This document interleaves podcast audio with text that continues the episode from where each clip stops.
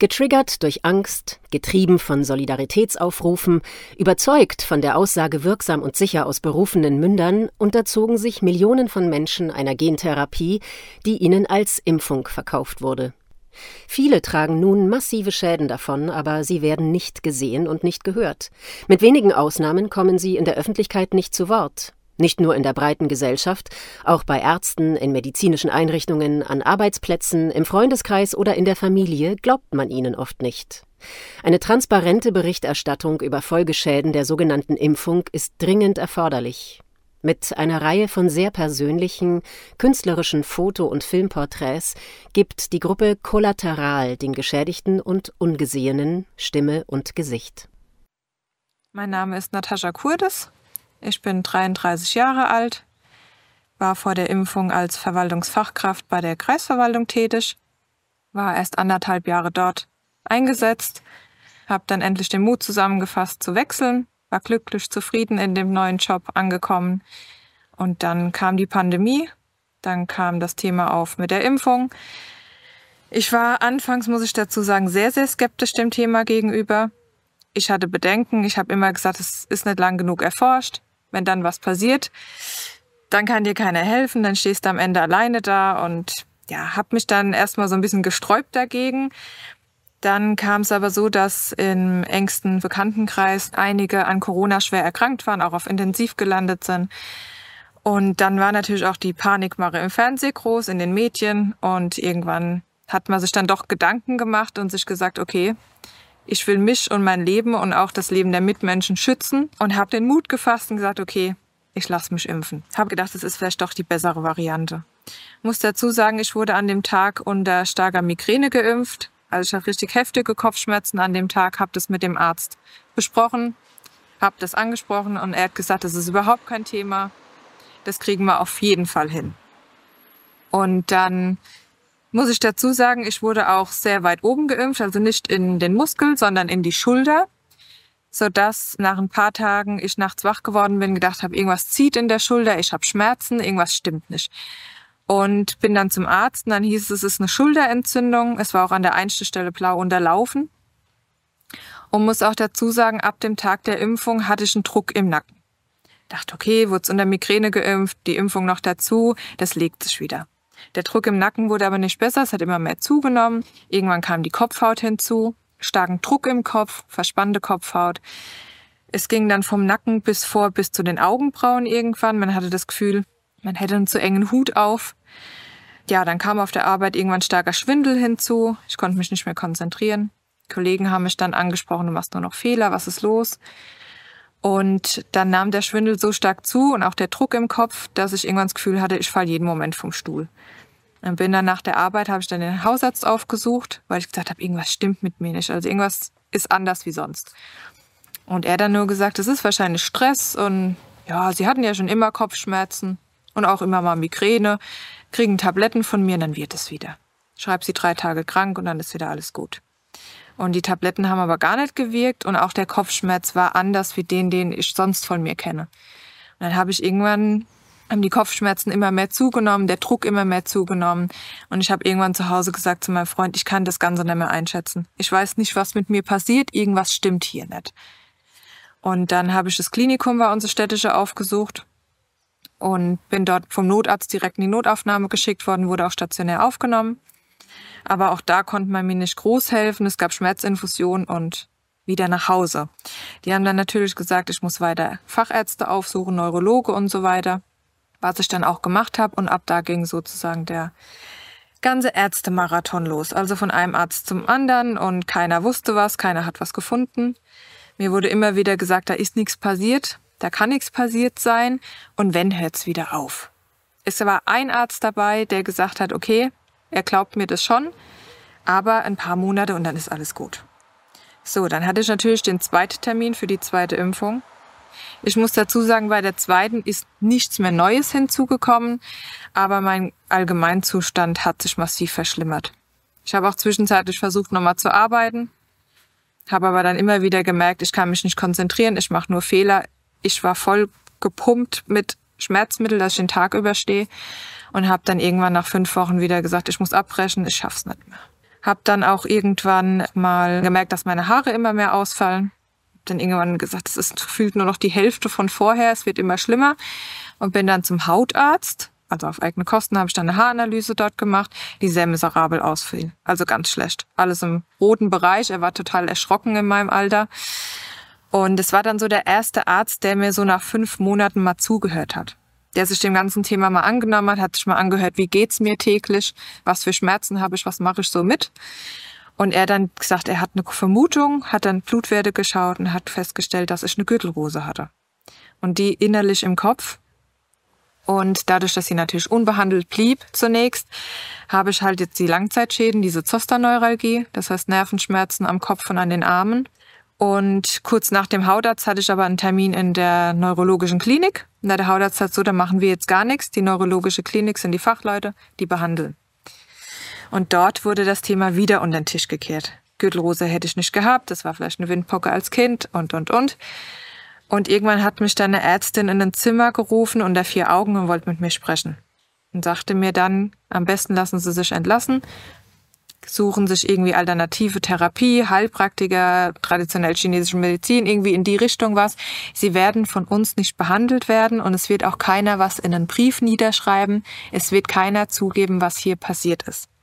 Glauben Sie mir es, wir sind von oben runter angehalten, wir dürfen nichts äußern. Es wird das Beste sein für Sie, wenn Sie die Klinik verlassen. Ich bin aus allen Wolken gefallen. Ich habe die Welt nicht mehr verstanden. Ich habe erstmal geweint und habe gedacht, es kann doch nicht sein. Dir geht's nicht gut, mit dir ist was passiert. Die Ärzte sehen es, die wissen es und helfen dir nicht. Und da habe ich mir gedacht, wo leben wir hier langsam? Es kann doch nicht sein. Ich habe nie auf die Impfung geschimpft oder gesagt, die blöde Impfung, was hat es mir angetan, was habt ihr mir angetan? Ich wollte einfach nur Hilfe. Wollte wieder in meinen Alltag zurück, auf meine Arbeit vor allem, auf meine neue Arbeitsstelle zurück. Das war einfach nur mein Ziel, Hilfe zu bekommen. Und das war sehr hart. Also das ist bis heute noch hart, das zu verkraften, also da damit klarzukommen, einfach keine Hilfe zu bekommen. Und es war halt auch so das erste halb, dreiviertel Jahr von seitens der Ärzte immer nur Ablehnung erfahren. Die Hausärztin hat irgendwann gesagt, mir wäre nicht mehr zu helfen, ich muss dringend in eine psychosomatische Klinik. Also es wurde immer wieder auch in die Richtung Psyche geschoben. Ja, also insgesamt habe ich drei Kliniken aufgesucht, war zweimal in Reha, Groß helfen konnte leider keiner bis jetzt. Man muss halt immer wieder selbst sich informieren, selbst reinlesen, schauen, welche Therapien gibt's, was könnte einem helfen. Muss alles selbst bezahlen. Also man steht komplett alleine mit der Erkrankung da. Diagnosen habe ich mittlerweile etliche, aber es sind überwiegend Diagnosen, wo einem nicht geholfen werden kann.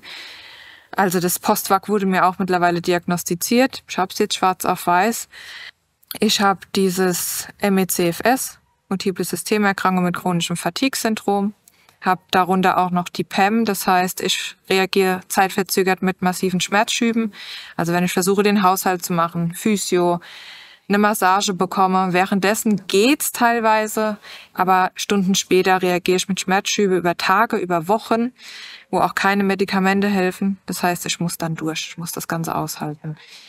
Ich habe mittlerweile Konzentrations- und Gedächtnisprobleme. Also in der Reha haben wir festgestellt, länger wie 20 Minuten geht nichts mehr, dann ist vorbei. Und das ja als Verwaltungsfachkraft natürlich schwierig, da wieder in den Beruf zurückzukommen. Ja, dann hatte ich, wie gesagt, die innerliche Gürtelrose. Epstein-Barr-Virus war reaktiviert. Wortfindungsstörungen, dann halt Gefäßentzündung, also neuronale Entzündungen, auch die Gefäße im Körper sind entzündet. Ich habe auch mittlerweile sehr starke Magen-Darm-Probleme, vertrag so gut wie keine Lebensmittel mehr, muss mich sehr eingeschränkt auch ernähren und habe jetzt vor kurzem auch noch eine Pankreasinsuffizienz diagnostiziert bekommen und habe natürlich durch die ganze Geschichte elf Kilo auch abgenommen.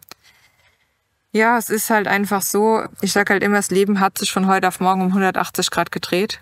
Es ist leider nichts mehr, wie es vorher war. Man ist auf Hilfe angewiesen, tagtäglich auf Pflege von der Familie. Man kann keinen Haushalt mehr selbst bewältigen. Man hat einfach keinen normalen Alltag mehr. Arbeiten gehen, Freunde treffen, in Urlaub fliegen, eine Familie planen, das ist, bleibt alles auf der Strecke. Das ist alles hinten angestellt. Ich bin jetzt 33 und ja, musste die Erwerbsminderungsrente beantragen. die mir einerseits ja zum Glück auch bewilligt wurde, aber es ist trotzdem immer noch hart, das zu verkraften, dass man mit 33 in der Rente ist, anstatt ja mitten im Leben zu stehen. Man muss gewaschen werden, man muss angezogen werden. Man kann sich die Haare nicht selbst machen. Also man ist wie ein Pflegefall. Also man ist ein Pflegefall in dem Moment. Und das mit 33 und das immer wieder zu verkraften. Klar, die Familie macht's gerne. Aber erstens mal wächst auch denen irgendwann mal alles über den Kopf und es belastet auch die Familie und auch selbst immer wieder mit so Situationen fertig zu werden und klarzukommen. Ich habe letzte Woche zu Hause gesessen, habe irgendwann gesagt, ich glaube, es ist besser, wenn ich in ein Heim gehe.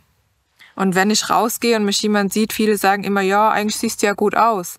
Dann sage ich immer, ja, nur weil ich äußerlich vielleicht noch außer den Haarausfall, die Gewichtsabnahme und Hautausschläge vielleicht noch gut aussehe, heißt doch lange nicht, dass mir es gut geht. Ich sage immer, die schlechten Tage, die Tage, wo ich in der Ecke hänge, wo ich froh bin, wenn ich zur Toilette komme, wenn ich wieder die Schübe habe, die Schmerzschübe, die Tage, die sieht keiner. Die einzigen, die das mitbekommen, ist die Familie. Bin halt auch kein Mensch, der jammert oder traurig durch die Gegend läuft. Ich versuche immer noch, das Beste draus zu machen. Aber gerade wenn man zu Hause sitzt, einem immer wieder die Decke auf den Kopf fällt, da sind oft Tränen. Also man ist oft am Weinen, verzweifelt, fragt sich, wie soll das weitergehen? Werde ich jemals wieder gesund? Komme ich wieder in den Alltag, in den Beruf zurück? Ja, was auch noch ein großes Thema ist, ist natürlich die finanziellen Sorgen. Ja, mit 33 Rente, da brauchen wir nicht lang drüber reden. Und ja, man muss alles selbst bezahlen. Man muss die ganzen Therapien, die ganzen Medikamente, Nahrungsergänzungsmittel, alles aus eigener Tasche zahlen. Und keiner will für das Ganze gerade stehen. Weder ein Versorgungsamt, mein Antrag liegt seit über einem Jahr dort in Bearbeitung. Klage, die Hersteller wurden aus der Haftung genommen, also habe ich auch da wenig Hoffnung, dass da irgendwann mal was bei rauskommt.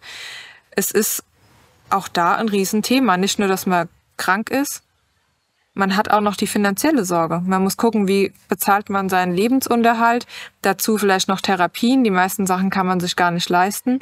Und man wird komplett alleine gelassen. Man steht finanziell komplett alleine da. Nicht nur, dass man von den Ärzten keine Unterstützung bekommt, dazu auch noch das Finanzielle. Und das ist traurig. Also ich muss sagen, Freunde und Familie haben eigentlich von Anfang an hinter mir gestanden. Es gibt die eine oder andere Person, die sich abgewendet hat, aufgrund dessen, dass ich mich nicht habe weiter impfen lassen, die auch gesagt haben, ich würde die Ärzte und die Impfung in den Dreck ziehen. Gab es auch. Ich muss sagen, ja, es war ein geringer Teil davon. Der Großteil hat wirklich hinter mir gestanden, hat mir auch immer geglaubt. Klar, viele haben das immer nochmal gefragt. Ja, was ist denn da jetzt passiert? Ja, wie geht's dir denn? Und ich glaube, viele haben es halt einfach nicht verstehen können, weil die selbst nicht betroffen waren. Also ich habe am Anfang auch immer mich alleine gefühlt. Ich habe immer gedacht, okay, ich bin die Einzige, die das hat. Das hat keiner. Hab, hab dann selbst teilweise an mir gezweifelt. Und ich denke, das ist bei vielen halt einfach, die denken, oh Gott, gibt's das? Und ja, was ist denn da passiert? Ich glaube, bei vielen ist einfach dieses Interesse und ja, es wurde ja auch in den Medien nie drüber gesprochen. Also viele denken, das gibt's nicht oder das gibt's nur minimal. Aber es war trotzdem die ersten Monate schwierig, weil man immer gesagt bekommen hat, da ist nichts passiert, es kann nicht sein und wenn hört's auf. Und dann hast du jeden gefragt, und wie hast du die Impfung vertragen? Hat, wie war's?